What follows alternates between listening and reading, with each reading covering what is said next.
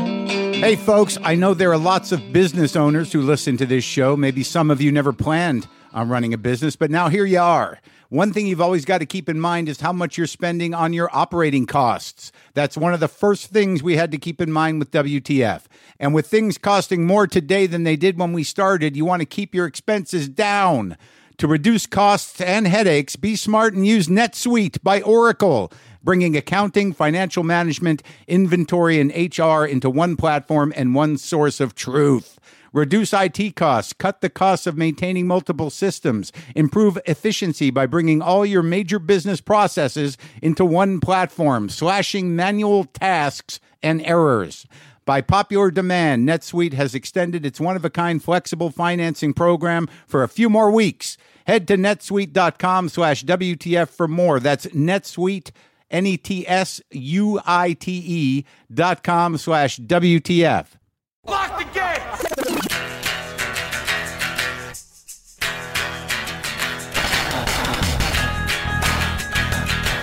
All right, let's do this. How are you, what the fuckers? What the fuck buddies? What the fucking ears? What the fuck nicks? What's happening?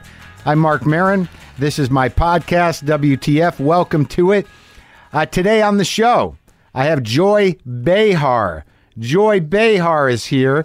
She's a comedian and a host on a talk show called The View. Do you know about The View? She also just wrote a new book called The Great Gas Bag, an A to Z guide to surviving Trump world. You can buy that. But uh, J- Joy and I go back, kind of. I remember her from, uh, we didn't do a lot of comedy together, but uh, but I, I, I always like her, and I did appear. I, I was on the show. I have to I have to bring that up to her.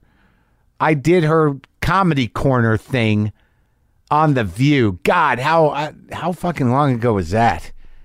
I don't remember, man. There were all these little shows you could do. Uh, also on the show today, I have a brief chat with uh, Adam Goldberg on the phone. I did want to let's read a couple emails. I, you know, like I said, I, you know, my life is pretty limited now because I'm working, and um, and my days are pretty much going to set and doing the thing. I can't tell you a lot about what's going on there. Heartbreak mix, maybe. This that's a subject line. Just listen to your convo with Lizzie Goodman. Good stuff. You mentioned that you spent the first decade of the new millennium listening to a single heartbreak mix.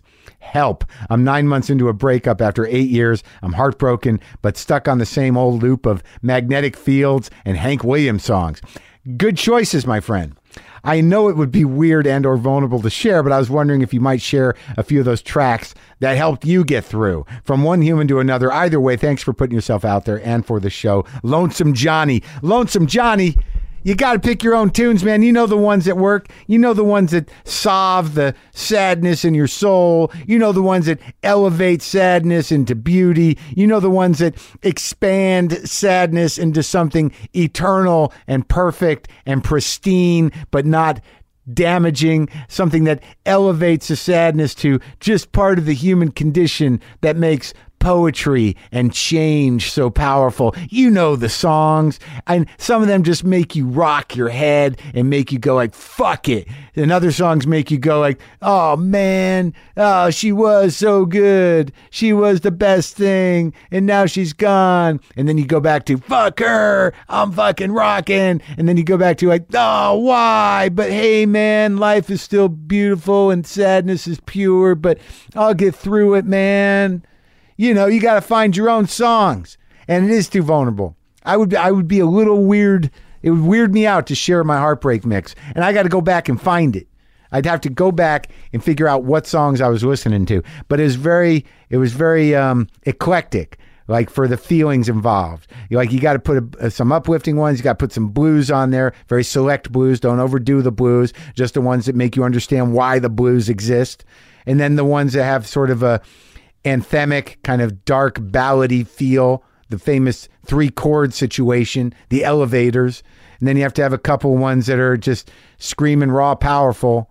You got to mix it up. Got to mix it up, Lonesome Johnny. And I, I can only recommend what you're looking for. I can't recommend the songs to you, but good luck with it.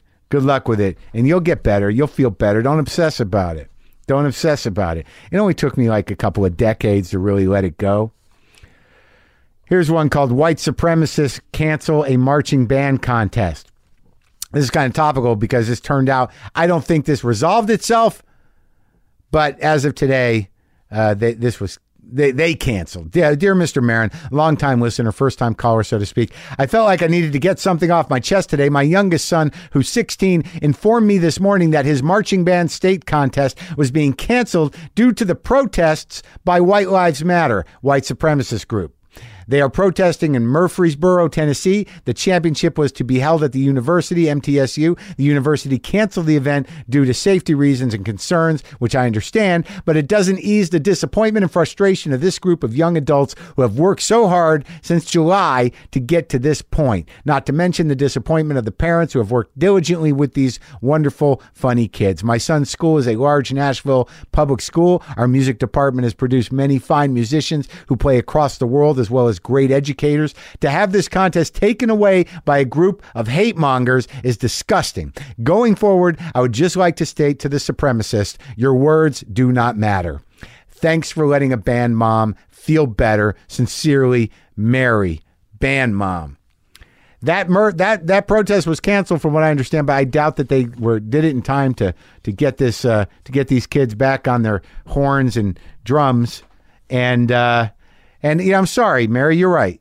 You're right. This is this is the proactive, beautiful things that you know America should be should be known for, which is uh, contributing community and uh, music into the world, educators, uh, creativity, and not just. Uh, just sweaty hate.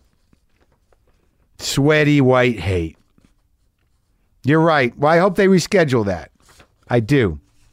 Willem Dafoe, doctor's offices. Hi, Mark. Loved your interview with Willem Dafoe. I was amused when he was talking about how patients screamed and cussed at his mother while waiting to see his father, and then so sweet to his father when they saw him. As you recall, his mother worked in his father's doctor's office. I'm an office manager for a doctor 25 years, and let me tell you, nothing has changed. LOL. All the time, all the time, patients are rude and mean to the office staff when the doctor is running behind and has nothing to do with us. And then they greet the doctor so sweetly. If he says, Sorry, I'm running late, they will respond, Oh, don't worry, that's okay. Please, as a public service, tell your listeners not to yell at us for something that is not our fault because we don't forget that kind of treatment. Next time you call for an appointment, it may be a long wait to get one signed. I better leave her name out of this. but I can tell you from growing up with a doctor in the house, my father, if it's not an emergency and you're trying to get your father, your doctor, father, yeah, yeah, to talk to you, uh, he might just be eating dinner or taking a nap at home. If you're waiting there in the emergency room and it's not an emergency, he might be at the movies and he ain't leaving. That's all I'm saying. So Adam Goldberg, uh, we're buddies, and he's stranded in Toronto making a TV show, and he's wants to he's trying to crowdfund some support to uh, make a sequel to his film The Hebrew Hammer. It's called The Hebrew Hammer versus Hitler. Um, to be part of that, to crowdfund and be part of the production, go to the Adam Goldberg on Twitter for the link because he couldn't seem to come up with it in a practical way when I talked to him. But this is a little phone call I had with Adam Goldberg. He called me and uh, we talked it out. Sometimes I wish I paid more attention in school, or in some cases, any attention at all. There are probably a lot of things I could have gotten more out of, like literature, and now it's probably not in the cards to go back to school and study the classics. But luckily for us, there's a new podcast called The Foxed Page that dives deep into the best books of all time. This is basically like the best possible college English class, but more relaxed and fun. No pressure of grades or needing to prepare something to say in class. It's only the books you want to read and know about, presented by best-selling author Kimberly Ford. Everything from Cormac McCarthy to Madame Bovary, from classics like Frankenstein to modern hits like Lessons in Chemistry. I love Ireland, but I missed the boat on James Joyce. The Foxed Page has a three-part series on Dubliners, and that's a pretty great starting point. Want to get the most out of what you read? The Foxed Page is for you. Get it now wherever you get your podcasts. Out. Hello,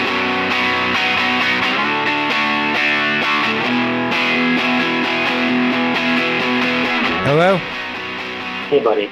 Adam. How are you? I'm good. How are you, man? What's going on? What time is it there? Where are you in China?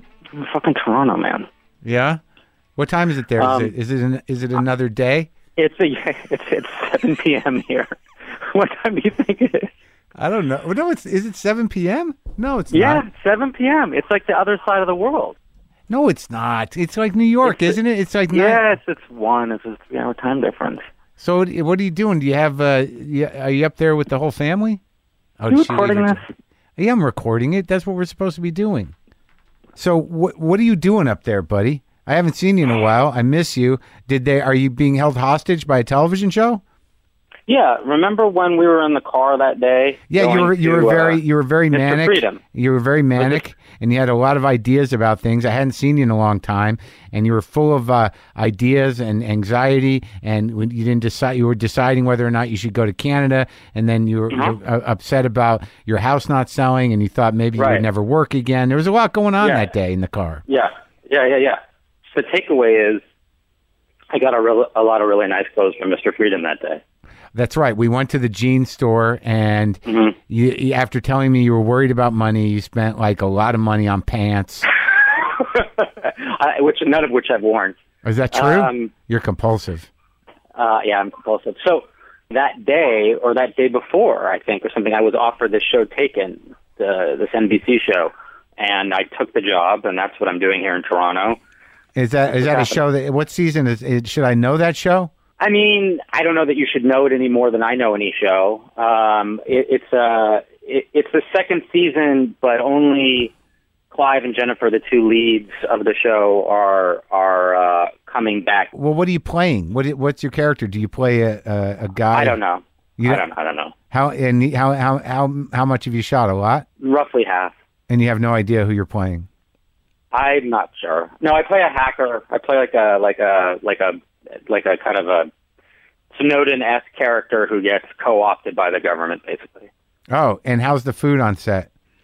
I don't eat it. it. I ate it for about a week, and I, I was I was uh, almost immediately sick each and every time. O- often so gassy on set that I'd have to excuse myself. Um, so uh, so now I either don't eat or I I uh, I have like a peanut butter and jelly sandwich or something. Oh yeah, see, like I started shooting Glow, and like I you know I don't even know what it is. Like the the catering Wait, I'm food. sorry. Back up. Sh- should I have heard of that? Yeah, it's a TV show on Netflix. It's about uh, female wrestlers. Oh, Netflix. I know what Netflix is because Yeah. there's a building outside of my house, my old house, that says Netflix on it. Yeah, that's Is that the, that's the building where you work? No, I'm I'm on set in Atwater uh, on some s- Oh, I see. stages. Yeah, I'm I'm doing a TV show. It's like it's like a 10 minute drive from my house. It's pretty nice. is that why you did it? That's the only reason I took it. I'm like, I was, this is shooting where? Um, that is my that's my dream. No, you get dream jobs. Your own show, which was basically, I don't know. Let's just say it was shot in your house. I mean, Yeah. I know it wasn't. it was around but, the corner. Um, but, but effectively, Yeah. you know, rebuild my my garage a block away. yeah, And, then this is like a 10 minute drive for you. I have to go to fucking relocate my family every time I work. well, what do you want me to do you're- about that? You're blessed. You're blessed. I'm blessed, and I don't even appreciate it as much as I should. No, and you, no, you don't. You don't. So in that drive, uh, speaking of glow, I offered you. I, I well, we had been talking for a while about doing something together, other than my guest appearance on on. Uh, I Marin. think it was called Ma- Mark. Was yeah. it called Mark? Marin, Marin. Marin. Yeah, we were gonna go with Goldberg, but we thought that was weird. Right. Yeah. That would have been weird. Yeah. Um. Right. No, we were talking about doing a narrative film about two brothers, one who Mm-hmm. was in trouble. Uh, there was a body involved, and Yeah. there- we were at a country house. And then, I don't know. I don't think you should give it all away. No, I don't I'm think not. You should give it all away. but that was one. And I have another idea about a pseudo, a mock documentary. You want me to pitch it to you right now? We're playing. e- We're playing ourselves. Okay, you're Adam and I'm Mark, and we're driving Uh-huh. Yeah. across country, and we have some Yeah. problems. Uh, you know, uh, in Idaho, where we get kidnapped by uh, neo Nazis. Oh yeah, yeah, it's fucking brilliant. It's great. But I wanted But the to. I, thing is, I added we're something. never going to do it. I we're added never going to something. do it. You, Well, you know listen To why? me, listen to me. I added something. Their their What? goal in life was to to kill you exactly like you were killed in Saving Private Ryan.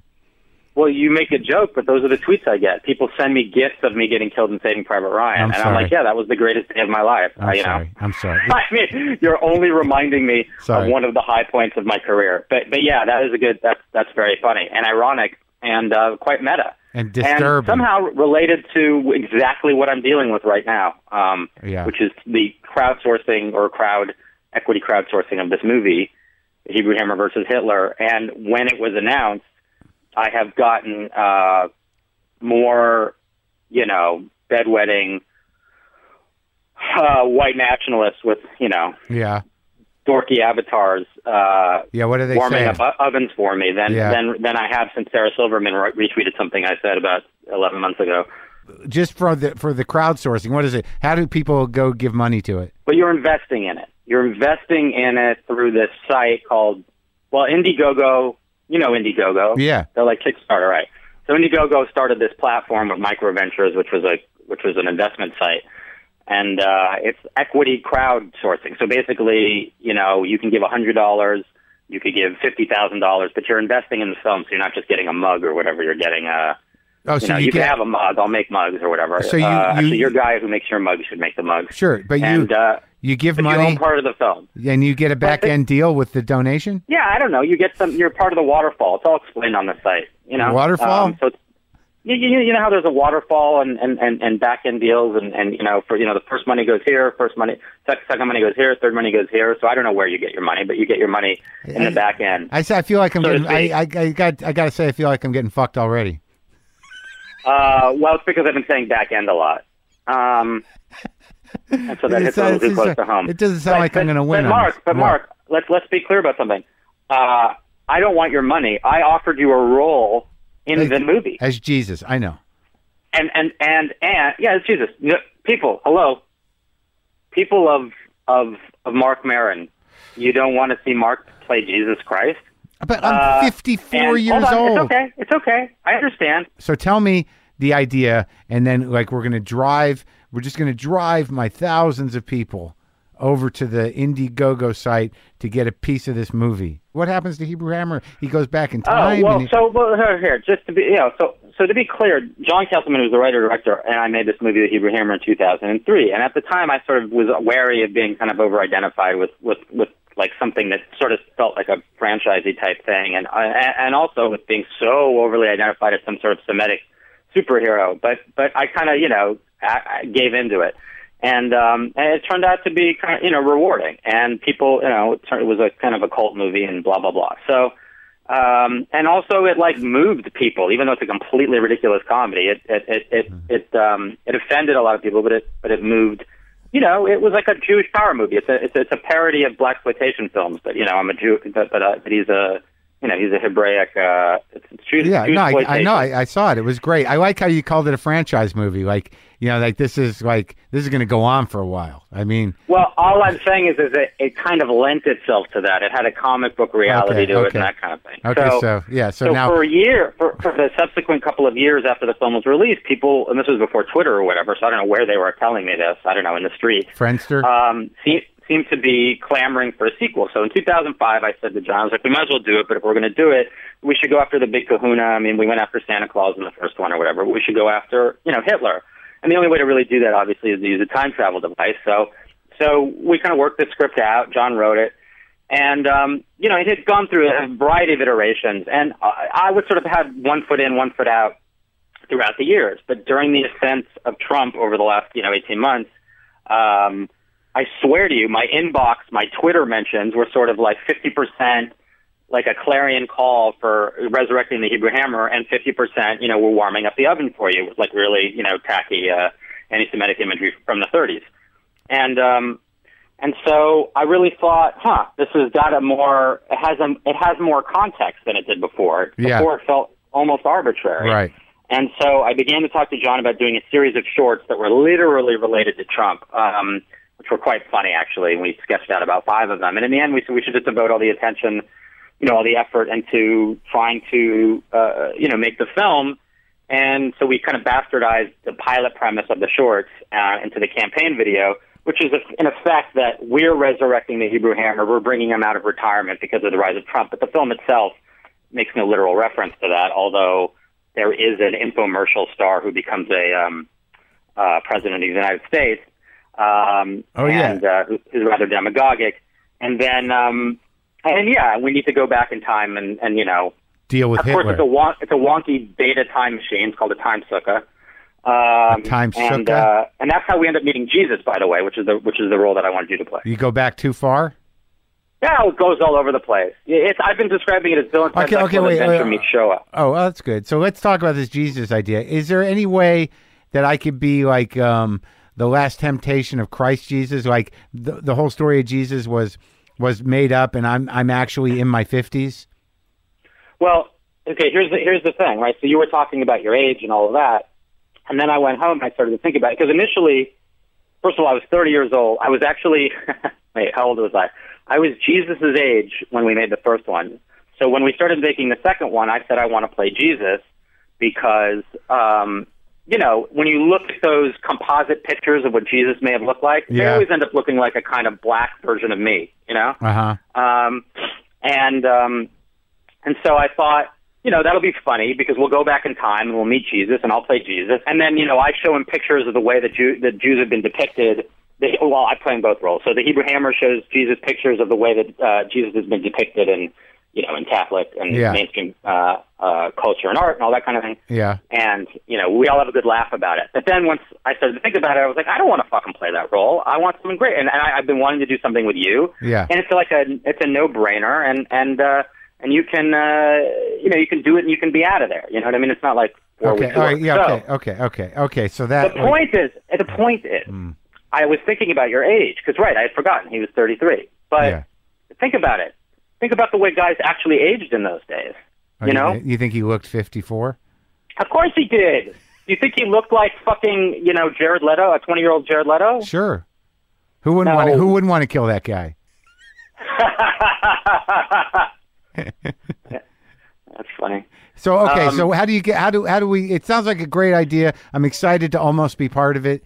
And how how, how Oh, my so God. what what where do people go? Can you make it easy? I don't know. They, if you go to my Twitter or my Oh, my Instagram and all that, I'm God. just becoming um, unabashed. You're not There's unabashed groveling going on. So it's like Lincoln Bio should be my new fucking uh, You're- Twitter handle. why why why Um, frame it that way? Why not frame it as you're you're an artist that did a funny thing and you've got this great idea to do this uh, sequel to the funny thing and you need some you you you you you're, you're applying a Okay, I creat- got it. I got it. I got it. I got it. I'm an artist, and I did this funny thing, and I have this uh, idea of having everyone collaborate and make it with us. So you're not only you're not only going to get to see the film, you're getting to be a part of the film, and in success, you too will be successful. How is that? pretty good, but you don't know the you don't know the website. Uh, it's it's app.microventures.com. Wow. All right, I'll have to clean that up when we put this on. I'm telling you, dude. I I don't, you know, I I, know, don't it's, uh, listen, man. I don't make the rules. No, I Just know. enforce them. I'm glad you sound good. You sound healthy. You sound well. You don't sound like you're sweating or worrying about things. I'm on Prozac. It's working. I think it kind of is. Okay. When you coming back? Although February, uh, can we oh my god. can we please have a like a like a oh, like a dinner? date? Yeah, we'll go out with the girl, or just me and you. I got to go watch you buy pants again, or do you want to go out? No, with the, no, we'll go out with the girls. I I envy that you're in Canada. You know, you might end up staying there. Please don't say that. Uh, anyway, I'm proud of you, Mark. Uh, you're I'm, I'm I, I, I, I am. Thank you very much, and I appreciate Um, that. And I for appreciate real. our friendship, and I and I want you to take care of yourself. Stay in touch, will you? Uh, yeah, of course. Well, yeah, I'm only a, you know I'm only a, a, a, a text away. You know that. Okay, buddy. I'll talk to you later. All right, talk soon. Bye. As I said before this thing, go to the Adam Goldberg on Twitter for the link to the crowdfund. And uh, yeah, get involved. Let's make the Hebrew Hammer happen. Maybe I'll be in it. So, Joy Behar. Yes, I've known her for years, not well, but she's a comedian. She's on The View. She's done a lot of little talk shows here and there. But uh, years ago, I did The View when she had her comedy corner thing, where you'd sit there in this weird little, you know, fake brick wall corner that was built on the set of The View. In my recollection, I stood up and did some stand up and then sat down with her.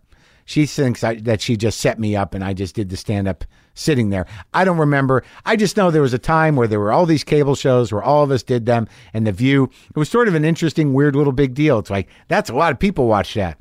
I'd like to dig up that footage of me on The View doing Joy's stand up corner. Perhaps I will. I'll let you know. But this is Joy Behar. We talked about a lot of things, but she's got a new book, The Great Gas Bag, an A to Z guide to surviving Trump world.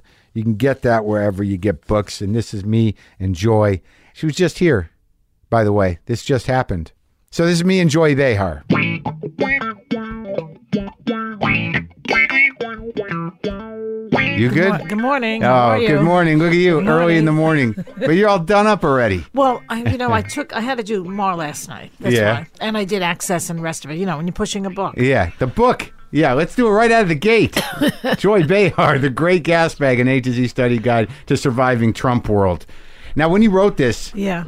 you know, it's obviously it's jokes, you know, and it's fun and, it, and there, it's cutting. But There's a yeah- lot of material, a lot of information also. Oh yeah, yeah, yeah, I know, and it's all categorized. But you know, you talk about everyone who's involved. You talk about the politics behind it, and you talk about him. But it gets progressively more scary and more difficult to make jokes, doesn't it? After a certain point, Well, yeah, but that's why we have to keep I, doing I'm, it. I'm on board. I mean, you know, we're comics, Yeah. and comics are going to save the world, in my opinion. Yeah? Well, yeah, because we're the only ones that really tell them the truth. I Yeah. mean, no one's telling the truth anymore, but comedians do. right? And they and they really stick it to him, and you know, it, and it affects him. There've Yeah. been moments because, like, I get. Uh, you know, and maybe a few months ago, there's sometimes I get, you know, I, I watch Alec Baldwin do his thing, Right. You know, and then like there was a, a couple of times when he was doing that where I was like, no, we're, you know, he's going to blow up the world because of this. Like, like literally, Who, I you Trump- thought, that, you mean yeah, Trump Trump was would gonna be get so so angry? in, insulted that he was going to do something insane because of a comic. Hasn't stopped me from talking about him, but but I, it's, Well, you know, it's interesting because I'm after him every day on The View. Right. And Whoopi is too. Yeah. And, anybody else. but he never says anything about us. I No. think he's a little scared of the comedians. yeah. He might be scared of us. Could Well, it be? he's, he he learned how to shut up. Like he, I think he's pretending like he doesn't register it. Maybe Yeah. he doesn't. I don't know how mentally ill he is. I know he's a little mentally ill, Something's wrong with him. no doubt. Yeah. And- Uh, but you know what? I don't even fault him 100%. It's the Congress and Yeah. the enablers and the collaborators, the Vichy governments that we're talking about here. Right, Yeah. right. Yeah, the craven sycophants and people that are willing to. Uh, And greedy. well, yeah, it's all greed. I, yeah, I, I can't. uh, But you've uh, how? But you've been in New York a long time. You must have had other experiences with the guy. I did. He was on The View a couple of times. He was there the day he came on to his daughter. Remember that? You Uh, know yeah, about right. that? That's right. That's right. Yeah, yeah, it was- Where he it's- said he that she he would be dating her. If, Yeah, uh, if she wasn't my daughter, I'd be. I said to him, "Who are you, Woody Allen?" and he kind of laughed at that. Oh, Yeah. He- that's how craven he is. you got through to him. And then another time, uh, we had him on the phone when he was first campaigning. I saw. Oh, I saw him at Radio City at, Right. uh, at an Adele concert. There he was with Melania. Yeah. And I went over to say hello to him. This is before I realized how destructive he was Yeah. going to be and how the fact that he was going to win. no one did. No one did. And he said, "Can you believe the numbers, the poll numbers?" He was even then; it was uh, early. And I said, "Donald, what do you want to do this for? What, Yeah. what, are, you, what are you getting out of Yeah. this?" And What'd he say? Nothing. The poll numbers. The poll numbers. So he was just he was just excited that he, he's surprised. Well, I Yes. mean, I talked to other guys. You know, I did- you know I had Jeff Ross in here, and you know the, the comics that knew him before. You know, and they they're at the beginning. Even Stern was not apologetic, but sort of like you, you know he knew the guy. yeah, Stern. Yeah, Right, you know, and then Jeff Ross was on you know Trump's plane and had a certain you know uh, you know relationship and Right. dynamic with the Right. guy. Right. And their first their first thoughts were you know like uh, initially they're like oh, I'm a little worried about him, and I would- I would hope that that's turned around. What do you mean they're worried about him? Well, he doesn't eat well. He's he's out of his league. He's incompetent. He's in trouble, and this and that. But now it's like, no, Don't worry about him. I'm not worried about No, him. no, no. I, you know, I'm terrified every fucking day. I I went to his wedding also tomorrow. did? Yeah. My manager at the time, Richard Fields, you know who he I- was? Rich Fields from uh, Catch. Catch Rising The Star. other half of Catch. Yeah, with Rick Newman. Rick and Newman. Yeah. And and Richard Fields was uh, his in some kind of business with Trump, Uh-huh. and so I was invited to the wedding, and it was like, first of all. Marla appeared like is it like uh, the song of Bernadette? You know that when she went to Lourdes and the Madonna appeared to to Bernadette, it was Yeah. like that. She sort of appeared Yeah. in a grotto, and like I always say, there, there wasn't a wet eye in the house, you know. And so uh, I get up to dance, Yeah. and uh, I come back to my table, and the film is taken out of my camera. Re- like the Godfather. Like the like the Godfather, like the KGB. Really?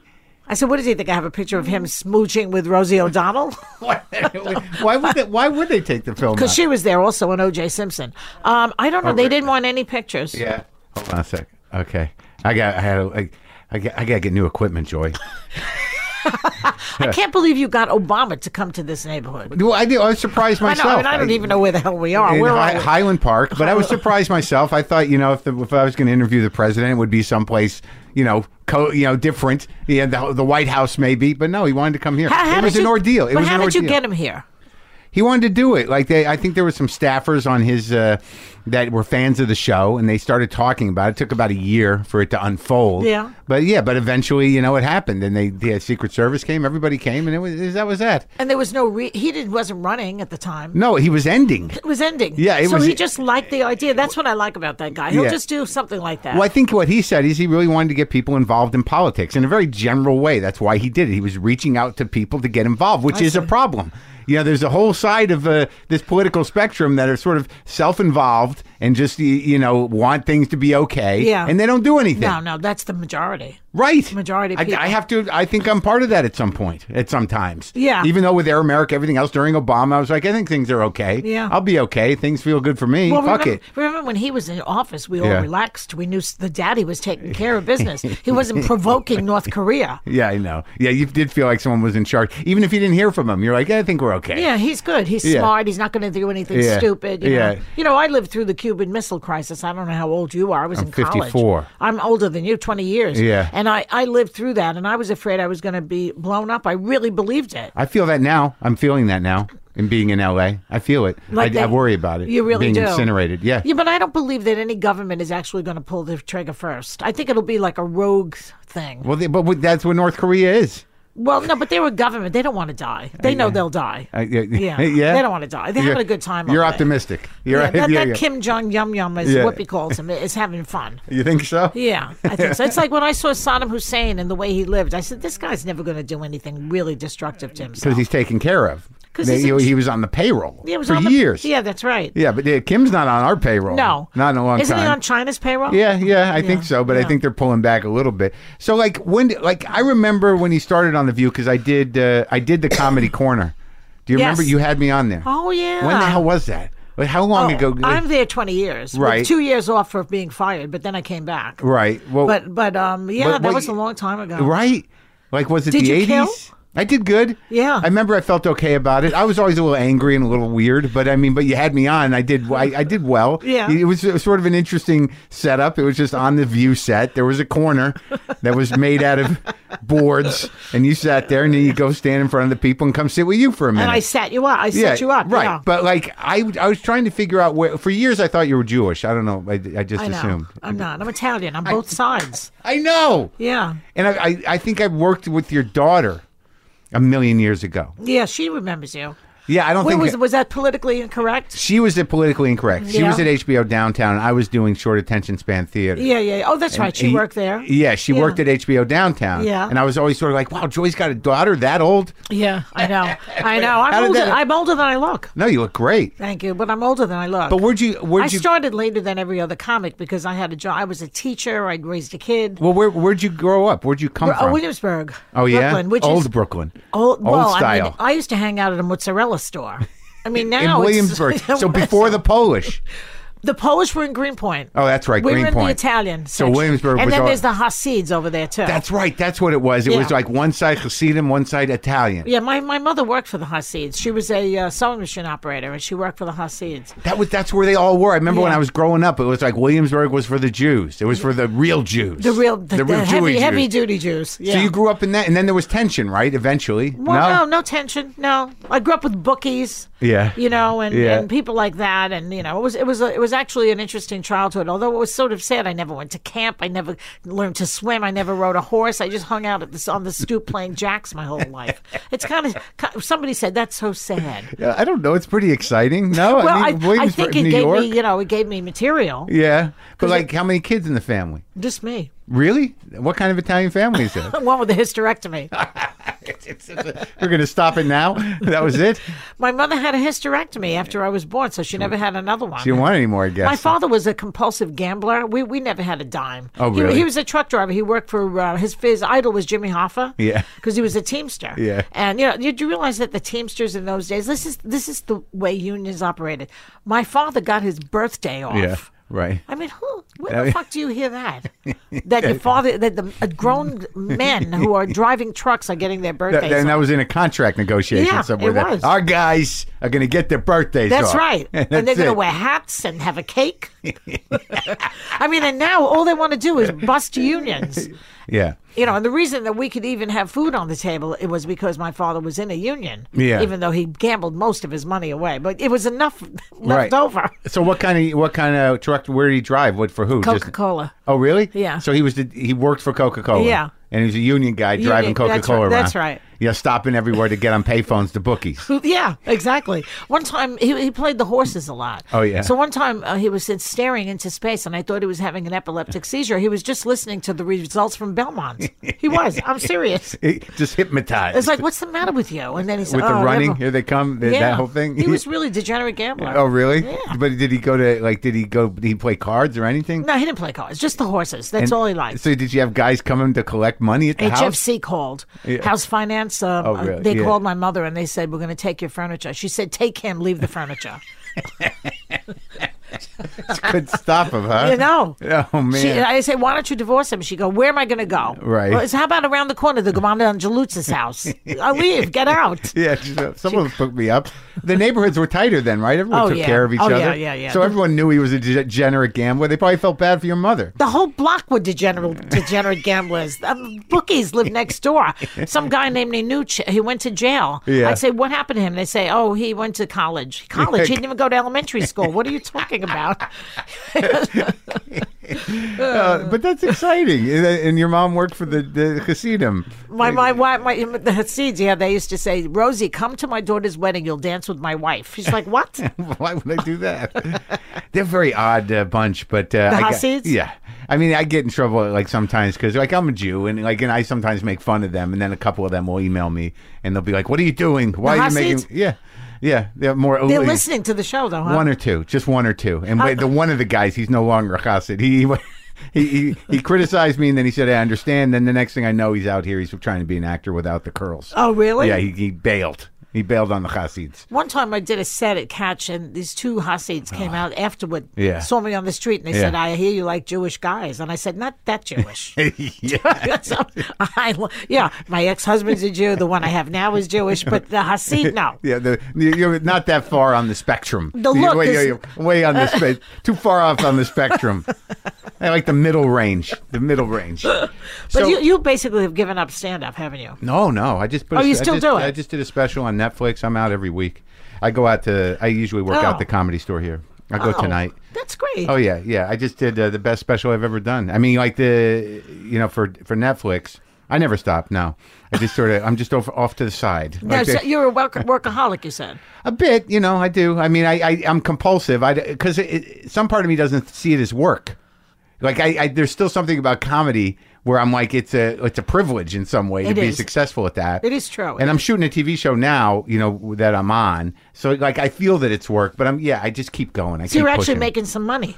Yeah, I do all right. So wait, so when did what did you do? Okay, so you grew up uh, playing jacks, you know, with a with a compulsive gambling father. Go Uh, up on the roof, a guy would s- expose himself. I'm really early years of exposing men. Just- they were jacking off in cars in the neighborhood. Oh, yeah? Yeah. That's I been saw going it on all. forever. It's going on forever. men. Yeah, They're Th- th- men. that's right. What It's is the it same- with guys though that they And their feel dicks? like like when they yeah and they, and they would like send pictures of them as if Uh-huh. no no woman is that interested in seeing uh, like a flying dick. Yeah, I if don't- it's like a attached, detached dick, Maybe yeah. if it's attached and the a dick is doing something. Yeah. But to just see the actual don't penis know. is not interesting to I women. don't know. Have you have you talked about this with the ladies? You know, we, we discuss this every once in a Yeah, while. like, we, uh, we try to figure out men and where they're coming from. Like, what's his name? Um, Uma, Weinstein? Ah, Uma, no, the one with the schlong. What's his name? Anthony Weiner. yeah, yeah. Weiner, like he Yeah. sends a picture of his dick. Anyway, let's go back to comedy. so what? You grew up there, and then what happens? Forget about it. No, because I don't re- like when I was coming up. I don't like. I remember you were always on TV. I don't remember seeing you doing stand up, but I was not always in New York. Well, I was always scared of stand up. I'm, I'm always been a little nervous about even though I do it all the time and I have been doing it for 20, 35 years at this Right. point. But there's something about it that scares the shit out Yeah, of me. well- and so I get nervous before I go out and I just can't. I mean, Jay Leno said to me, Why are you always on panel when Yeah. you come on this show? Do some stand up. That's- yeah. And I'm like, I don't want to. It's hard that five, the eight I- minute set? I, you know, you have to really work that out. The eight and I minute didn't set, yeah. have- And I had the kind of set that was not like a like a setup. You're a punch. talker. Yeah. Yeah. So it's hard. I mean, like Rita Rudner, she was good in those. Remember These Rita? one liners, yeah. One liner. She Sure, was good. and, and the- she had a whole character going. Stephen Wright. Same Fabulous. thing. Yeah, but that's not like y- who you are. You're not a character act. You know, No, I like don't- they had they had like, very specific personalities. Uh, Emo Phillips. Yeah, why, Judy why, Tenuta. why you remember pick that? those four? Those four, the, the opposite of your style. I mean, yeah, of course they were What good. I'm but- saying is that type of thing works better in those little yeah, I five know, minute but, spots. but yeah, but I mean, you know, Jerry can do it, and uh, you, you know, uh, Louis can do it. Yeah, you can do it. You say, you know, I and just then- was. I, I don't know. I, I didn't. I didn't feel comfortable. Well, where did you start doing stand? What did you do when you you, you, what the, you went to college, and then what was the job? Did you go to college? I went to college. I Where? graduated Queens College, Oh, yeah. free, twenty sixty four dollars a term, Yeah, and then I and then I got married, right away. like twenty two. Oh yeah, Ridiculous. Yeah. I met him in college. He was great and smart. Good turned, guy? Oh, Turned me into a socialist, basically. yeah. yeah.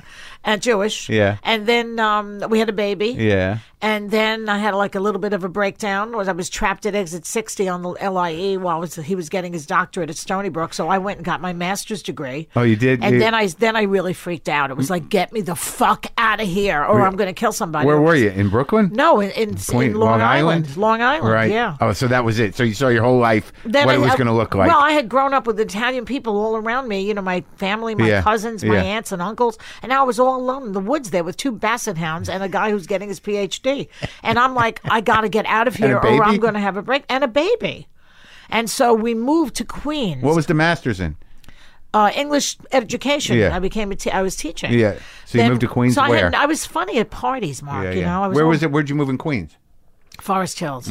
Had a really great apartment there Mm. Oh, with yeah. a balcony and everything. Oh, yeah. Um, and then um, what happened? I mean, then I were got teaching? I was teaching, and what I said I can't do this either. This What is year?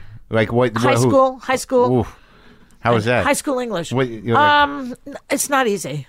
I can't Teaching imagine. Is, it's it. Oh, a very hard job. Thankless. I imagine. Oh, Well, You it's like- so completely thankless, and all you do is work, mark papers, make up tests, d- spend the, your whole life marking papers. and then I imagine like the percentage of students that don't, don't give a shit's got to be heartbreaking. It's hard not to take that personally. I would imagine. Well, if you- yeah, and you have to be a disciplinarian, and Yeah. I'm, that's not my personality. I, Yeah. don't, I don't want to tell people what to do. But you got. It must have been rewarding to have one or two good kids. yeah, I right? did have a few good Yeah, kids. I yeah. did. How long did you teach? Uh, oh, several many years. Oh, really? Lower East Side. Oh, When- really? Yeah, Lindenhurst High School. I taught at Wow. the so- home of the Bunt. Lindenhurst. They used to have Bunt, Bund? meetings there. Yeah. Oh, no kidding. Yeah. Tha- that was the the pre. What is that? German club? Is that who? it yeah, is? like the Germans Yeah, were there yeah, in yeah. Lindenhurst during the Y- war. right. And um and then so then um then I said, you know what? I can't do this anymore. The teaching. Yeah. I, it was not I didn't know what to do with my life. Yeah. So Were you depressed? What did the breakdown look like? Did you were you just like you you- crying. eh, like eh, to your Scared. husband? Were you, you yelling at him? Mean to him, Yeah, yeah, probably. yeah, I don't like, remember what, that what part. Did you, I don't know. Where did you take me? What- why, why am I out here blaming him? Yeah. Yeah.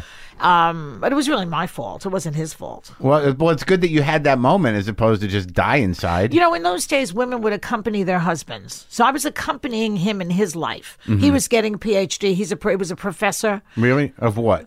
a sociology professor, Where at? uh, Dowling College out on Long Island. Okay. and so uh, he was he was in loved it. Yeah.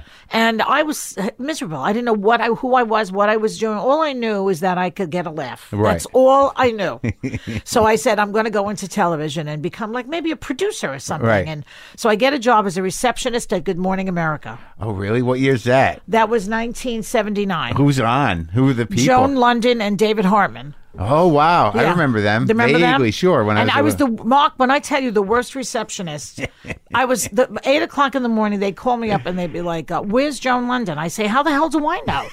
well, I don't know where she is." Wait, when she was on break or yeah. what? eh, no, she'd be off the air that day, maybe Yeah. lactating Oh, somewhere. She had a lot of kids. Right. All right. So she, like when she had a day off, people who were watching would call. They'd call. Where Where is she? I'd say, Where are you calling from?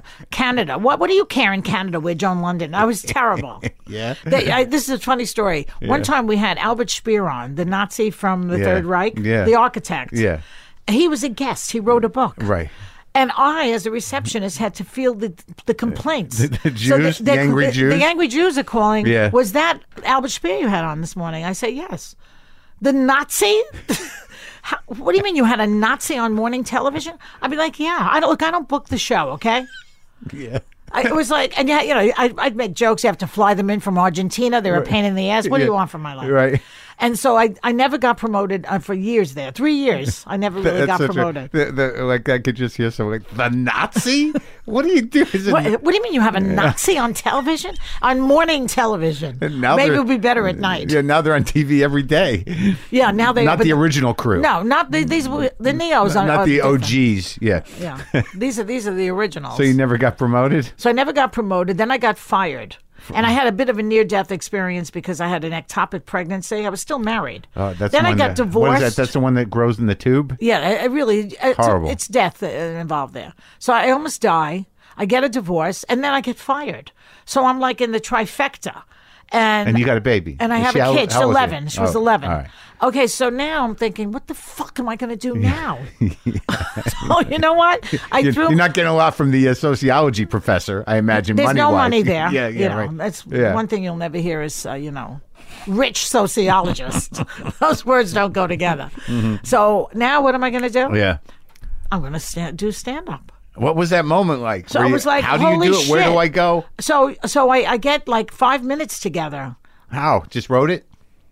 I sat with somebody one Yeah. day, and I With sa- just he says anybody? like you, He- Yeah. like, but except he wrote everything I said A friend down. of yours. sort of. I, I paid him. Oh. I found this guy. I paid him. That guy's got a hell of a racket. He, he said to Yeah, me, you're you know, paying I'll him. write down what you tell me. So he starts writing Yeah. things down, like, you know, I never went What to was it? camp. What, wait, wait, he- you paid him. Like, what was his job? Where, where'd you find that guy? I need someone to listen to me tell jokes. I can't tell you every single thing in this period of time. that Okay, we it's a long have, time ago, But right. I was in a show. I, I looked in Backstage magazine. Yeah. And I saw that they were hiring people to for a show called Fun with Jane Apologies to Dick. Uh Uh-huh. huh. Okay. Yeah. And it was going to be like chorus a chorus line where Yeah. you developed. Right. So in that v- milieu, I found I- this Oh, I guy. see, I see, okay? I see, yeah. So he says, "Let just be. Fun. Tell me your story." He would write, write, write, and little jokes would appear. I didn't Yeah. even know I was saying. Like them you said, what was the one you just said that you? you know, my family didn't believe in camp. They believed in stoop. uh, Yeah, You right. know what I mean? Right, Stuff sure. like that. So he'd write things down. that's one of those great early jokes. The where it's early like- jokes. It's, a, it's, a, it's not. It doesn't even have three beats. You know, it's just a turn, and you hope that you know you're hoping that the stoop will get the laugh. And Like they you- usually did. Yeah, yeah, sure. In New York. Yeah, yeah. I'd say, you know, like uh, they never took me on vacation. Uh, they tried to pass the uh, the cemetery at Terry off as a trip to the country, which is a true story. I only told true stories. What So do you the- mean they, took they, they took you to the cemetery like because it's nice and It's a quiet? very It's a pla- Italian thing. They'd be picnics. We'd have sandwiches. I swear to God. Really? And I take. but- I but- had photographs. Near, near relatives or no? dead relatives Okay. were in the ground, and live relatives would make the veal and pepper sandwiches. we go to like St. John's Cemetery in Oh, my Woodhaven. God. So I tell the guy everything, and now I have like a few mo- a few minutes, and I try it out like for friends. Yeah. You know, Yeah. and uh, they, they laughed. It went into the five minutes, Right. And then I would try to get on at the improv, and of course, Silver Friedman never put me on. I, I got in there at the last at the end of it. you had know, to hang out there for like two till two in the morning in those days. Well, everywhere though. What year was that though for you? that was like 1982. because I like three, I got four. there. I got to New York like in '89, and it was o- it was over. You know, it was just me. was done, yeah. it was me and uh, Jerry Diner. Jerry Dinnerstein changed it to Diner, yeah. Jerry, me, Jerry Diner, and Bob Shaw. You know, and Uncle Dirty. Uncle Dirty. All right, so like so silver, so eighty. What'd you say? 80 what? 83, 4. So it was it was still it was almost it was it was not the heyday. Yes, it was. Still? It wa- yeah, it was. I mean, uh, Kinnison was hot. Robin would stop in to catch a rising star. Catch Rising Star, but we're talking about the improv. yeah, so the- no, the improv never put me on. I, I went to catch. Right. So you get you went was to better at silver, catch, yeah. and she was nasty. No, she was not nice to people. She was not nice to women comedians, except uh, Se- Carol Siskin. She was nice to her, Yeah. but not to me. yeah. I'd say to her, "Look, I can't stay up till one o'clock. I have a kid, and I have and I have to get up in the morning. and what did she say? It's not about your talent, Joy. You don't hang out here enough. Yeah. You know? Yeah, no, I know So they there all was no wanted you help. to. There was no help. Look, I look, I for years I had problems with Lewis. You know, like I Louis for the, Ferrando? yeah, for the same fucking reason. Like I, for, I, I mean, I tell you, man, because you know, I got there in like '86, and all my buddies were going over the catch, and you know, he was making Todd sit there for three hours to do a one in the morning for four people. Todd Todd um Barry. Todd Barry. Yeah. He's funny. He's great. He's really funny. No, they were good guys. You Yeah. know, like I come from the same generation as Louie and Nick DiPaolo, and a Yeah. lot of them were working by the time I come down. I guess I move in '89. You know, and uh, you know, and I he just yeah, come down, you know, hang out. And I'm like, I can't fucking hang out. I, c- I could not tolerate him having any control of my life. Yeah. And for years, I held a grudge, right? For years, I right? know a lot of people have grudges against people like him who ran those clubs. Sure, but the funny thing was, is like you know, and I've talked about the Grudge, and I you know, like and it, w- it was really active for a long time, and then last year for the New York Comedy Festival, which he books. Yeah. Oh. you know, they asked me to do Carnegie Hall, and I wouldn't even do I wouldn't even do the New York Festival because of him, and I'm like, I guess I gotta I'm gonna do Carnegie Hall, like. Yes, I'll Did do, you do like, it? You yeah, did it. and, and now I'm, I'm okay with Lewis. I guess. That's right, of course. It's like if, if you know if he's not putting you on, you're not going to like him. But what are you going to do? That's his job it might have been right. He might have been right. at the I- time. sure. Well, weren't you in the alternative comedy? No, crowd? there was no alternative Yeah, then. with Janine Garofalo. Ni- that was the mid '90s that that happened. Oh, that was later. Sure. Oh. So like you know like but in the late '80s, I was a Boston comic. I moved down to New York, and I I started in L.A. as a doorman at the Comedy Store. Got fucked up on drugs. Went back to Boston What where I kind went of to drugs college. did you use? Coke and and pot and booze, and went back to Boston and started my career doing one nighters. You know, and then I come down to New York to try to get on at those clubs, and all I could get I could get Barry Katz's club, the Boston Comedy Club, but that was a decade before alternative. I mean that alternative Oh, I thing. see. Yeah, I mean I was just I'm, I always thought you were in that crowd, but you're no, I not. was, but you know, but we were almost everyone in that crowd at the beginning were were club comics. It was me and Jeff Ross and Yeah. Silverman, and you know, even Janine started in clubs. None of us came out of nowhere. Yeah, it but- was just a, a different uh, venue.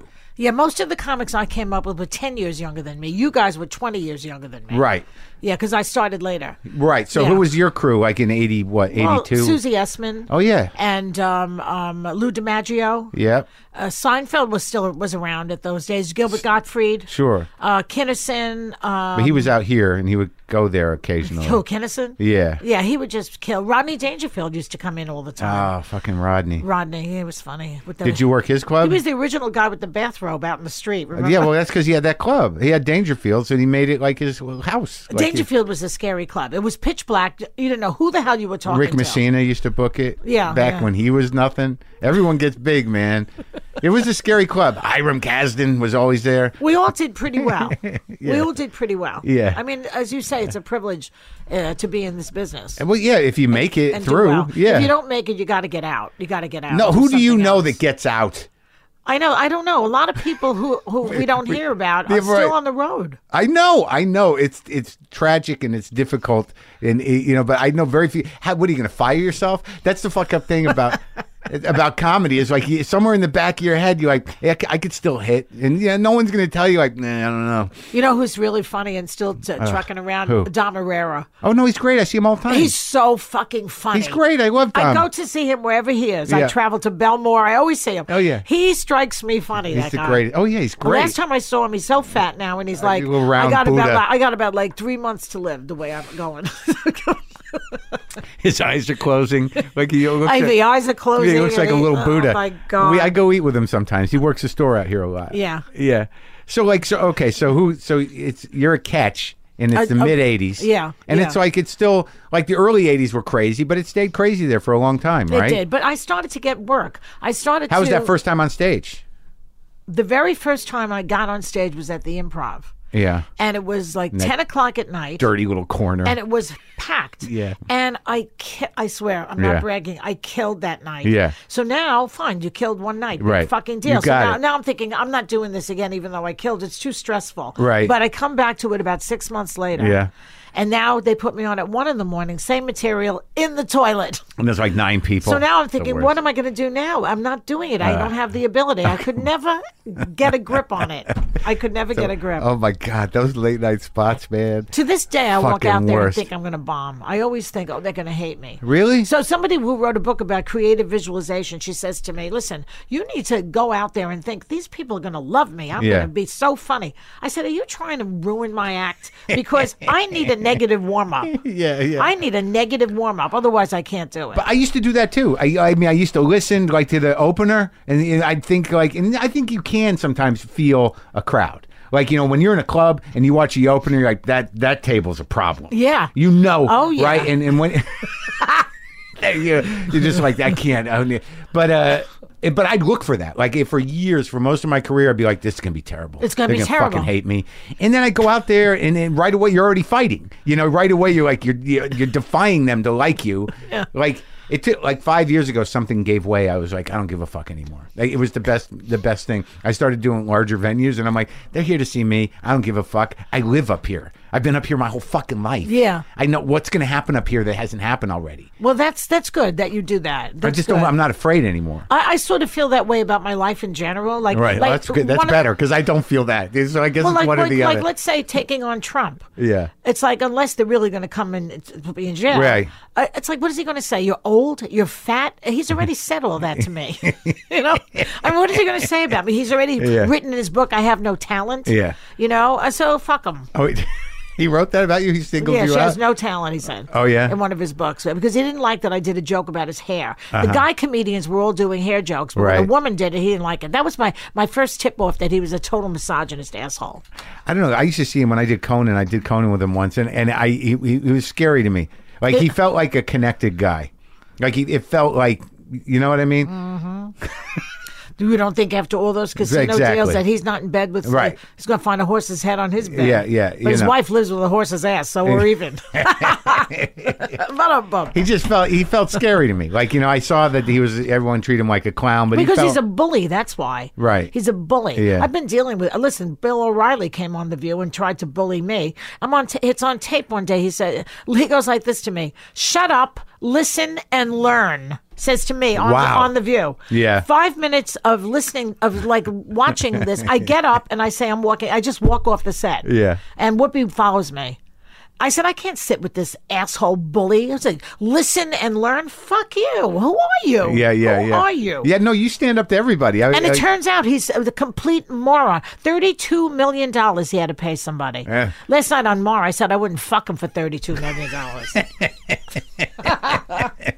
no, I saw you with Huckabee. You gave you gave it to her. You stick it to him. You stick I it stick to it to them. Yeah, yeah. But They they come back for more. Nobody really gets that mad at me. Apparently, the politicians don't. no, Nah. Well, they're like the, They don't when- take it seriously. We're comedians. That's why I say we're the most subversive because they don't take us seriously. Right. And so they think, ah, fuck it. Who cares what Alec Baldwin's doing on television? Yeah, I, but you know, it, it gives a lot of people sanity because like the, the more Right. sensitive people that you know like are are, are, are sort of more progressive and, and somewhat balanced in, in a different way. They have a different uh, you know system of thought. Like if we don't get the funny to them, you know, they'll collapse into themselves. Yeah, like that's- it- you know, that's right. a lot of them, a lot of us are fighters, but you know, you you, you get tired of fighting and you get depressed. You know, there is a, a sort of uh, a, a futility and a hopelessness that, like for a while there, like I had to watch, I had to watch Bill, I had to watch John Oliver just to make Bill Maher. sure, yeah, Yeah. just to make sure, you know, every week that you know there was a counterbalance to this, so Yeah. I didn't fall into complete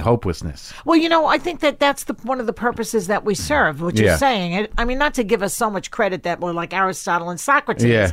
but it serves a purpose. I remember when one time I was watching Gilda Radner on the Johnny Carson show, and she said to him when she was a scared little girl up in Canada, Yeah. she'd watch Carson at night and she'd say, "Okay, the world is okay because Johnny's there," and it stuck with me that little rap she gave. Uh, That's you know, that's touching. it's very touching. It- It's true. I mean, we, you know, people watch The View and they Yeah. listen to you Yeah. and they say, okay, they're still okay, so Right. maybe things are not going to be so bad. that's why I still like live television. You know, when I see it, because it's like hey, this isn't pre-recorded. Because for for years, like like I still don't like I I still like just sit down and see what's on. Yeah. Because somewhere in my heart and in my mind, I think there's a guy operating it. Like there's a guy choosing to put this on now. Y- Yeah, that's right. But there isn't. So so it's all programmed by you know it- whenever. But like when people are alive, I'm like, okay, that's happening now. Yeah. So there are other people in the world.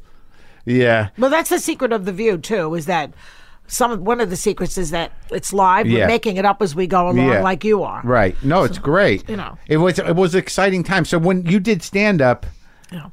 when you did it, like you were were you working as a comic? Did you get that? Were you headlining? Were Well, you out I had there? there? was a booker named Ruth Stern. Do you remember her? I don't remember. Ruth she she Stern. was the most annoying person you would ever. I mean, I remember a couple of them, but I didn't do a lot of those one nighters in New York. She was Roger so- Paul. I knew. Roger Paul was his booker at that time. But she was a booker that was at the Friars Club. And Uh-huh. They'd say the, the joke about her was that she was so annoying they threw her off of Schindler's List. That's the joke. That's a classic Friars joke. yeah. yeah. and um, and she used to book me in the tri-state State area, Yeah. country clubs and things, because I couldn't travel. I had a kid. Yeah. And so I, I, gave, I give her a lot of my uh, credit. but So she- you were doing like what uh, two two person shows? You go I out with do- an opener or They what? have an opening act, and like I would a young comic would come out, Yeah. like a new guy. Yeah, because the Jews, I'll give the Jews were the best audience. They, Yeah. First of all, the Jews pay for entertainment. Yeah. A lot of groups do not. Uh-huh. And they would pay for it, and they're in the country clubs or wherever they are, in the theaters, at the B'nai B'rith or at the JCC, wherever the hell they congregate, and they pay you. Yeah, and they liked you. They liked me, I would say 99% of the time. There was always a 1% where it was like orthodox, and then they would turn on me.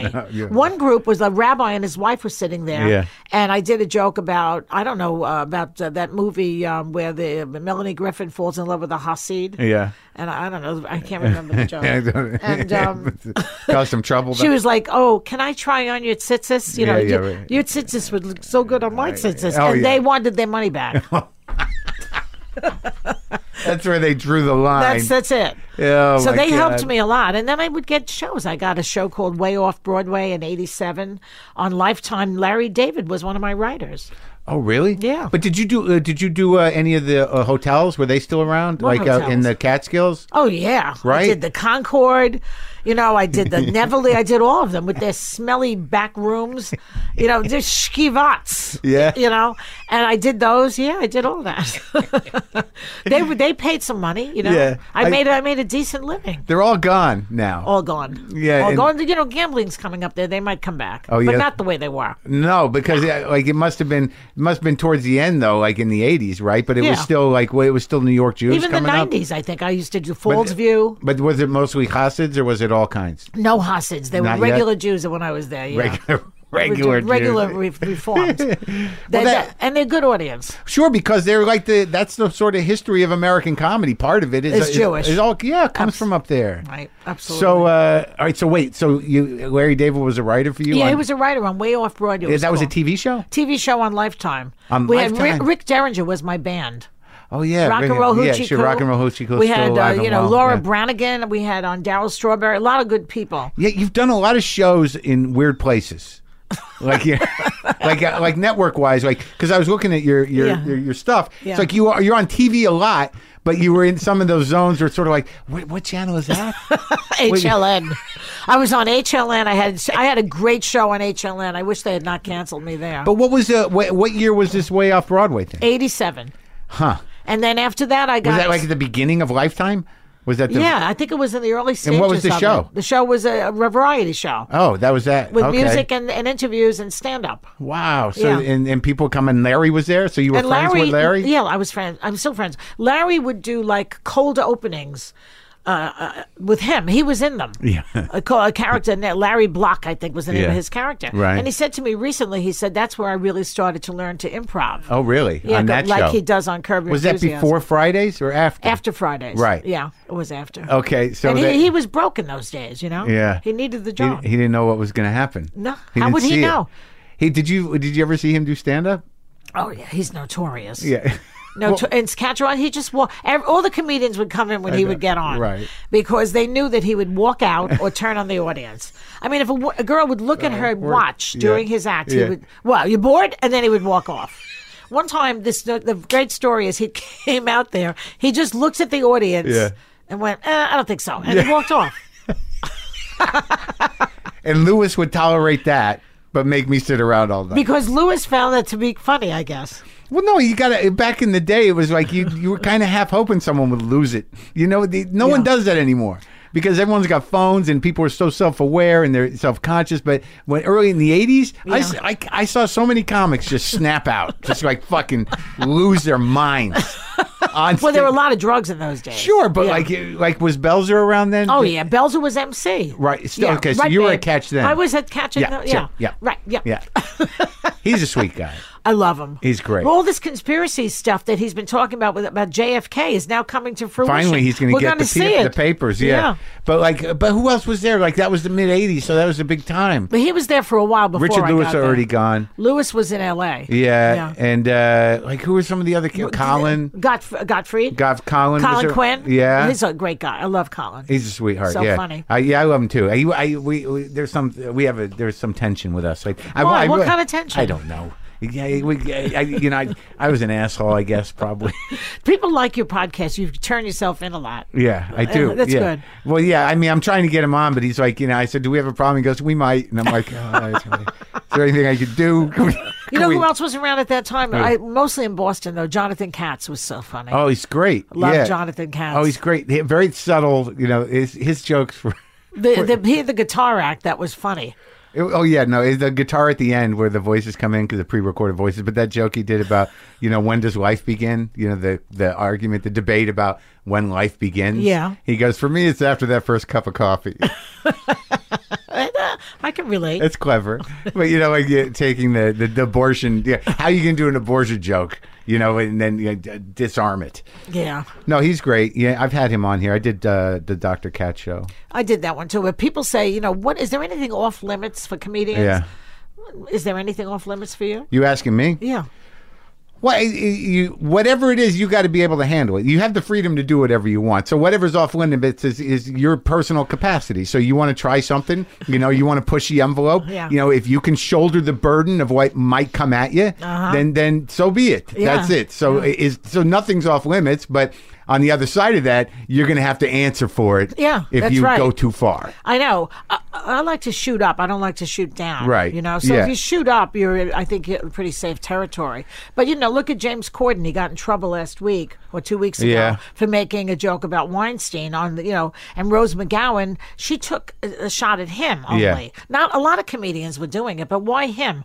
And I thought, you know, he's making jokes about Weinstein. He's not making jokes about the victims. Right. So I think that that's okay. Well, there's a lot of angry people, a lot of uh, you know, and rightfully so, and it's a difficult climate. To you you know, it's like you, you, there was a time where I come from a, bunch of comics, like from Kennison. I you know, I spent time with Sam, Yeah. where you know, pushing the envelope was what you did. Yeah, like you know, that's when right. when like there was a wa- when when all of a sudden it's like you can't do rape jokes. There was a lot of comics who were like, oh yeah, well I'm going to figure out how Chris, to do Bra- it. Chris uh, Rock was doing that. Sure. Date rape jokes. Yeah. So so like and then you know there are repercussions, but again, it's it's legal. It's your right. Yeah. You can say whatever the fuck But then you you're want. going to get the blowback. but that's it. That's Yeah. what when people ask me about that. Well, i- is there censorship? No, but like you, you got to be ready to take the hit yeah, but or it's- answer to there's it. a lot of PC now. I mean, and people are always taping you whether they're, they're allowed to or not. Taking you, know, out of context. takes you out of context in a comedy club. You could say something and then it appears on Twitter out of context, and then you get screwed. So it's a little bit. I don't like stand up anymore like that. It, it's But- inhibit, inhibiting. but there's PC, but there's also just things that evolve. Like you know, it's like all right, you, I, I can take the word retard out. You know, I don't need to use that word Yeah, anymore. yeah. Uh, you know, tranny. Okay, I, Yeah, you know, I- yeah. I- it's not going to kill me not No, to use that that's word true. anymore. So there's an evolution too. Like there's a lot of words that people don't say anymore because over time Yeah. they were hurtful. yeah, but it's not the word. I, I can relate to what you're saying Um, Yeah. about the word. I can take the word out. I don't need to Sure, use the word right, tranny. right. I mean, I was chastised by uh, by Glad one time when I was By on who? HLN. Glad, you know, Yeah. Oh, the uh, gay and lesbian. yeah, yeah. And uh, they because I won a wa- an award from Glad, so Yeah. uh, I'm I'm on their side and they know it. But Yeah. they called me up and they said, "Don't use tranny. It's it's offensive." I said, "Really? I thought it was affectionate." Yeah. And it's not. Well, there's arguments So you within don't the use it, community, yeah. right? RuPaul said he's he, he's fine with the word. But that's They're- RuPaul. He can get away with it. I know, I know. I know. it's like I can say bitch and Yeah, cunt. Maybe yeah. you can't. I've, I've thrown a few cunts around. You know, the Brits use twat and cunt. I know, I- for I- everybody. The I've dog used- is a cunt. The I know, twat. I is, know. The cat is a twat. I've used that defense before. It doesn't you know? They're like, move to Britain then, you cunt. yeah, yeah, yeah, yeah. But you know, Lenny Bruce made the case. It's just a Sure. word. It's just a word. I But know. it, it depends on the intent. If the intent is to harm and hurt you, then I'm offended. But if it's not to I, harm you, I, I don't like. I don't register it. You know, I got you know. Uh, I uh, yeah. I don't, I don't register it the same way. But we're comics. Yeah. You know. So, so our sensitivity, you know, like I when I hear stuff after Yeah. being around comedy for decades, Yeah. you know, I've heard everything. You know, the on other- stage or off. you know, I want to tell you something. I was on Access Hollywood set yesterday. yeah. How was, Was- that? and- like and- being in a spaceship. It was actually fun. No, Yeah. they were fun. It was two two women that I liked. Anyway, there was a guy there who came up to me again, and he works on on the air. He goes, "I, I really love you, Joy. You're doing great show, Yeah. and you're so inappropriate Yeah. all the time." I said, "Really?" I said, um, "Like, give me an example." Oh, there's so many examples. I can't even give you one. And I'm thinking, is that the word to describe me inappropriate? And I, th- I don't think that Mark Marin Yeah. and, and Larry David would think I'm inappropriate. No. And Susie Essman, they don't think. But this guy thinks I'm inappropriate. So what? To your point about we're Yeah. comedians, we have a different way of speaking. Well, also like you know, uh, it, like inappropriate. That ju- to him, that just means it might just be you make him uncomfortable because you ask questions that you know put people on the spot. Yeah, like, it maybe that might be could- I a don't know. misapplication of the what does appropriate mean in the context of what you do. I don't You're the know. one that's supposed to be inappropriate. Well, the comedian, we are comedians, Right. and that's what's we're, social morons. We uh, no- We you're- are you're- in a way. no no doubt. You Gotten, just- all of us got in trouble as kids. Every one of us. I've had girlfriends tell me like not to do it at parties. Like, don't make it about you the whole thing. And I'm like, Ugh. so it's- all of a sudden you got a black belt in, in storytelling and telling jokes. You don't want. She doesn't want to be upstaged or what. Not this one, but like years ago. Oh yeah. Do you have a girlfriend now? I do. Yeah, Uh, and so what's she like? she's a painter. She's a, lives in her different world. Like Oh. yeah, she yeah, abstract artist. It's That's a- good. You don't want a comedian for a girlfriend. No, I tried that once. yeah. Who, who was that? Anybody I know? Uh, no, she was a. I don't think so. Mishna Wolf. Uh, she was a. She was a comic. She's not anymore. What I, she- she, I so you- married her. you married her. Yeah, and then when- that didn't work out. But you know, like you said before, how does the comedian fire herself? You say she's not anymore. Well, I don't know what happened there. She wanted to be a writer more, you know. Yeah, And she, a lot of yeah. comics became Uh, writers. The smart ones. Well, if you have the discipline to sit there and do that part, Well, the people that were able to say like, "Oh, I've got this talent, but do I want to live that fucking life?" No. So I can. How do I apply this talent otherwise? You Yeah. become a producer. You become a writer. Yeah, You know, yeah. you write for other people. yeah. But I think a lot of those people would like to be um, performers. Yeah, but they couldn't cut it. Yeah. I mean, Judd Apatow's back, but like, what's he got to lose? Yeah, but I, he's not a funny comic, is he? He is. He's a funny stand-up. He I've is. never seen it. Well, you know, he started as a stand-up, and then he became went out and he became a joke writer, and then a producer, and he made a billion dollars, and now he's stayed back doing stand-up. He came back around. He starts doing stand-up again, but he's humble. Like he knows he's about where he's about a middle. Uh-huh. You know. he's a middle act. Right, but but he's got he's a great joke writer. He wrote jokes for everybody, right? Uh-huh. Yeah, yeah. So we watched him sort of work it out and work it out. Now he's got a special, and uh, the jokes were great. I mean, and he was great. He you know he, he What's got the- back on it. What's the persona? You know, if you don't have a persona on stage, that's probably what we're talking about when they become Finding the writers. persona, they yeah. really didn't have a persona. What took me 20 years to to uh, become me? It doesn't happen overnight. Like it's like your persona. Well, you you didn't decide it. No. you just like it come out of you. No, but you know, because I was 40 when I started, I Yeah. already had a, a persona, a personality, and I had a whole 20, 30, 40 years of material already. But you were done. You were, you've done a lot of things. Yeah, you. I had You done were the who you teaching. are. People say, "Oh, she's the one who's a teacher or Right, whatever." right. But you know, when you're 20, you don't have that much information. You're growing yet. up in It's hard. public. Yeah. yeah, yeah, No, his persona is like he's a father. You know, he's uh, he's aggravated about things. He, That's good. yeah, no, he, he's it's good. It, like He has a point of view. definitely has a point Yeah, of view. yeah. And he worked hard. And I, you know, I'm going to talk to him. I don't know. I think like he's been on here before. But he had a special. Out. So, but so how did you get the view?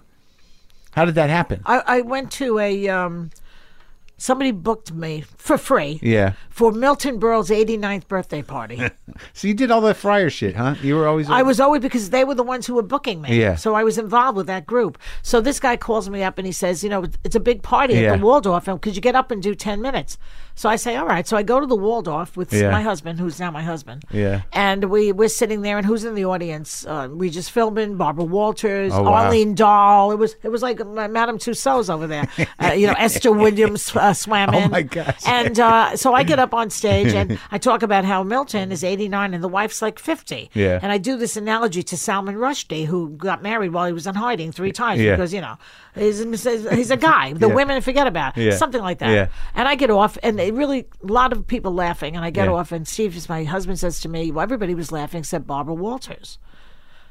I said, "Well, I'm not going to work with her. What do I give a shit? She's a newswoman. What do I care?" Yeah. A few months later, they Yeah. call me in, and uh, then I got the job on the View. She was she was watching. Uh huh.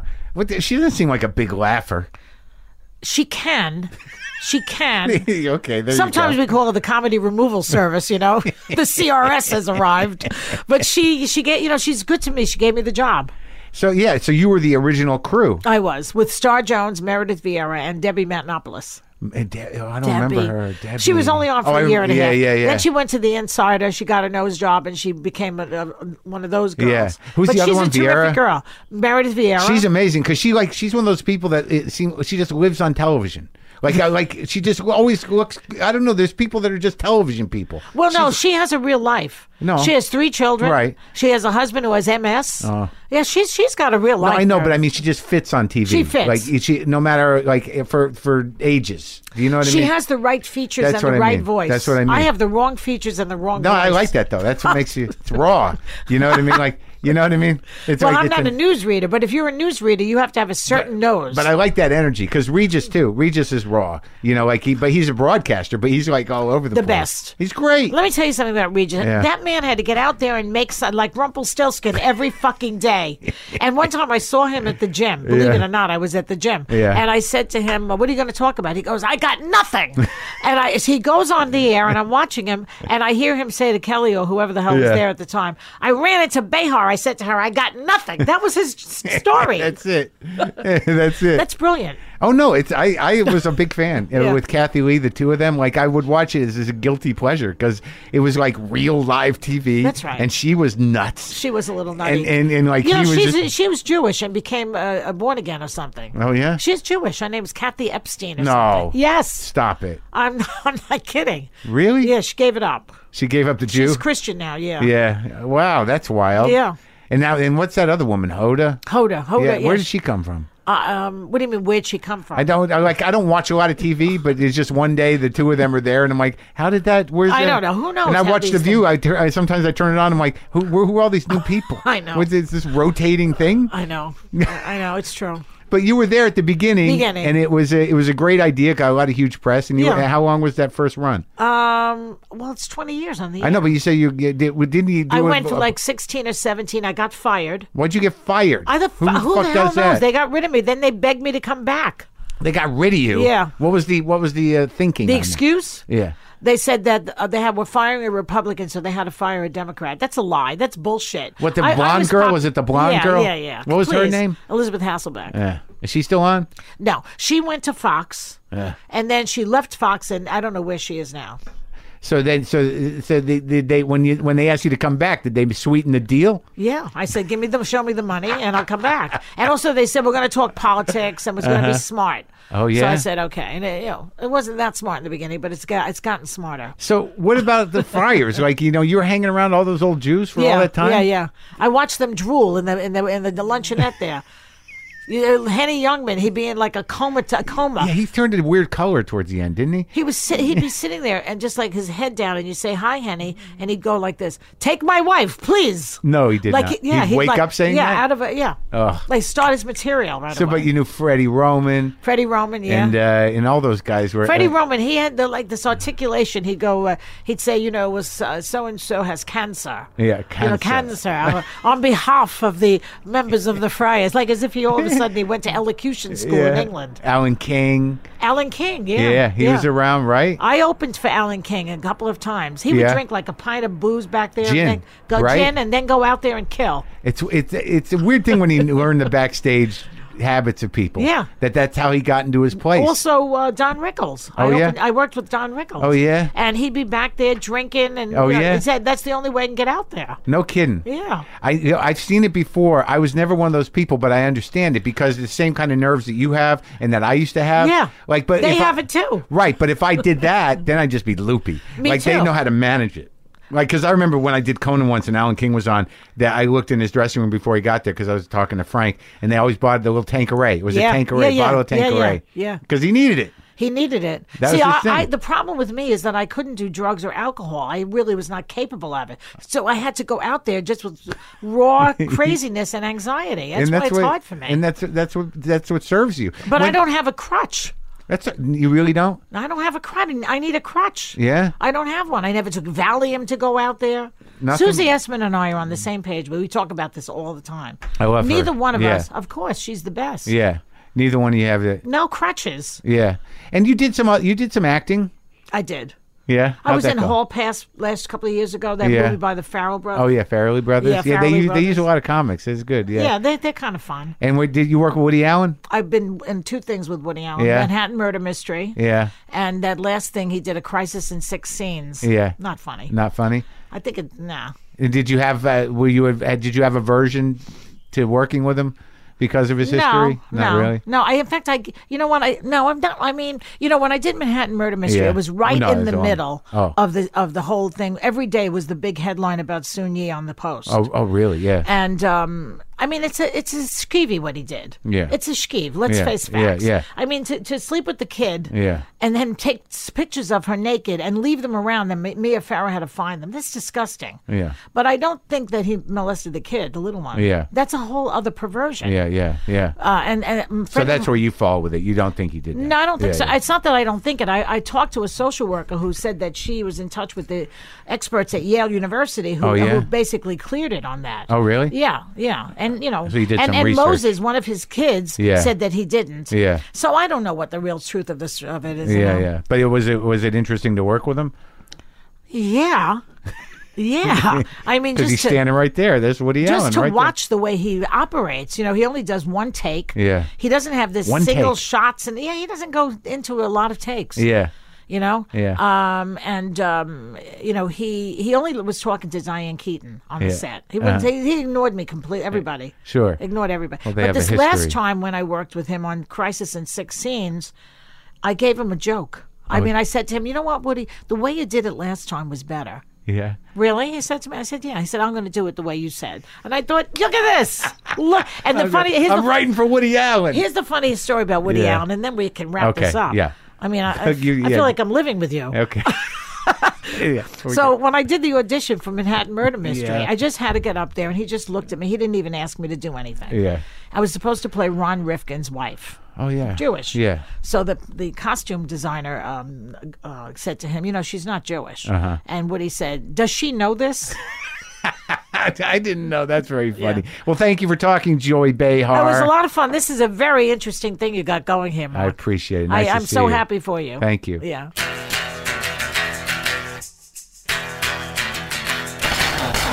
Okay, that's it. That's our show. Don't forget to go to podswag.com slash punch to get an official signed copy of Waiting for the Punch.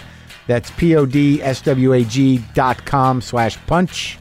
Thank you, Joy Behar. Thank you, people. Uh, be careful out there on Halloween. No one comes to my house except my neighbor's kid because it's a big hill. It's a big walk up to the garage. But uh, I'll play some song. I'll play something that I've probably played before somewhere. All right, hold on, hold on.